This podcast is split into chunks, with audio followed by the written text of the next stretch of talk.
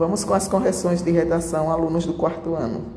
Na página de número 63 do livro de português de vocês, onde tem estudo do texto, responda oralmente.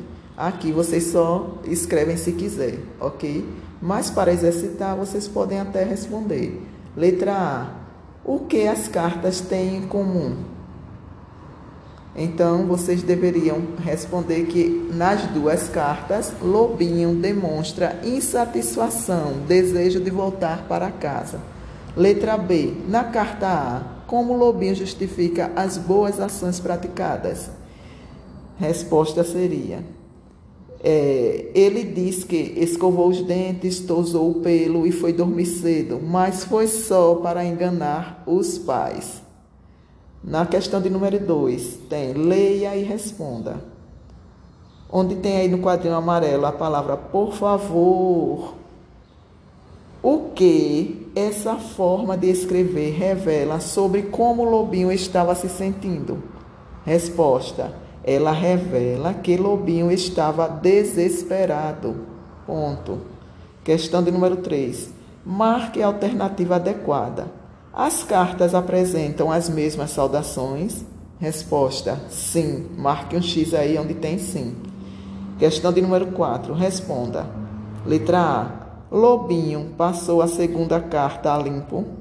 O que fez você chegar a essa conclusão?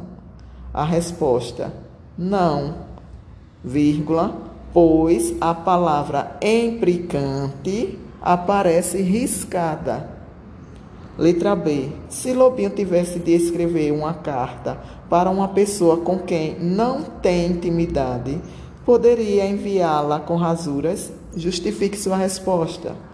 Então a resposta seria não, vírgula, porque daria ao destinatário má impressão. Ponto. Letra C. Que livro podemos consultar quando ficamos em dúvida na escrita de uma palavra? Resposta: o dicionário. Vamos à página 64, na letra D. Qual das cartas apresenta uma despedida? Resposta: a primeira carta. Letra E. Essa despedida é carinhosa? Resposta: sim é, onde tem aí mais correspondências, vocês estão vendo aí o desenho do envelope de uma carta, certo?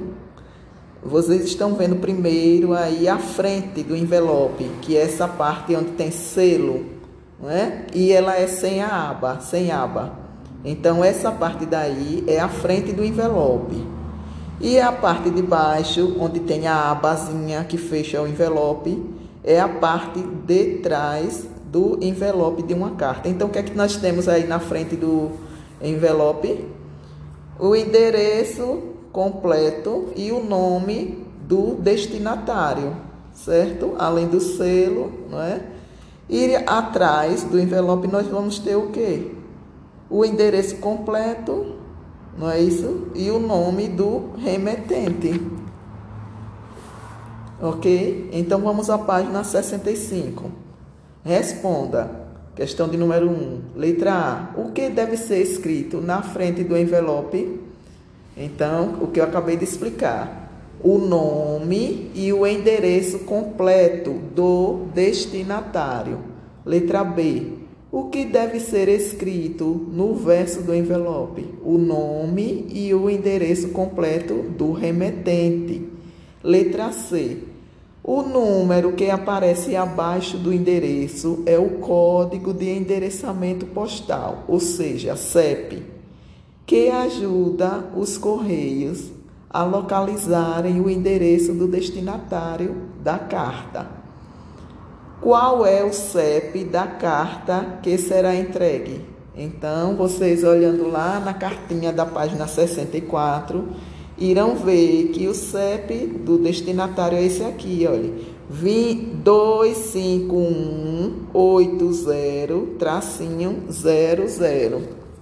Então, olha, 25 180 tracinho 00. Agora vocês estão vendo aí, olha, Hoje em dia, além de enviar cartas pelo correio, as pessoas enviam mensagens por e-mail de computador. Então estão vendo aí a, a imagem aí de um e-mail, como é preenchido, né? Olha, de é a pessoa que irá enviar o e-mail, ou seja, o endereço eletrônico, para é o outro endereço eletrônico de quem? Do destinatário, que irá receber a, a, o e-mail. E o assunto que você irá tratar nesse e-mail. Aí vamos à página 66. Na página 66, na questão de número 3, diz: Escreva o remetente do e-mail. Então vocês irão lá para a página 65 e irão ver lá o nome que o remetente do e-mail é Flávia. Aí na outra questão, o endereço eletrônico, ou seja, e-mail do remetente. Então vocês irão ver lá que o endereço é esse aqui, é Flávia, tudo junto, viu? Não separa não. Flávia Bernardes arroba uol.com.br. A outra questão, o endereço eletrônico do destinatário. Escrevam aí de novo, tudo juntinho. Maria ou Mariana Siqueira, arroba hotmail.com. A outra questão, o assunto do e-mail. Resposta: convite para jogar avalanche. A outra questão, a data e a hora em que a mensagem foi enviada. Resposta: 12 de junho de 2011, vírgula, às 14h30. Ponto. Questão de número 4. Letra A. A linguagem usada nesse e-mail é formal ou informal? Justifique. Resposta: A linguagem é informal. Ponto. É possível perceber pela saudação oi, vírgula, pela despedida BJ, que significa a redução da palavra beijo, vírgula e pela palavra pra em vez de para, e pelo uso da expressão muito legal. Então, essa é a justificativa. Letra B. O uso dessa linguagem foi adequado por quê? Então a resposta seria sim, vírgula, pois se trata de uma comunicação entre amigos. Letra C. Você tem ou já teve acesso a um computador com internet? Comente. Então aí é uma resposta pessoal. Se você teve, você vai dizer sim. Se não, não. E depois vai comentar a experiência. Ok? Pronto.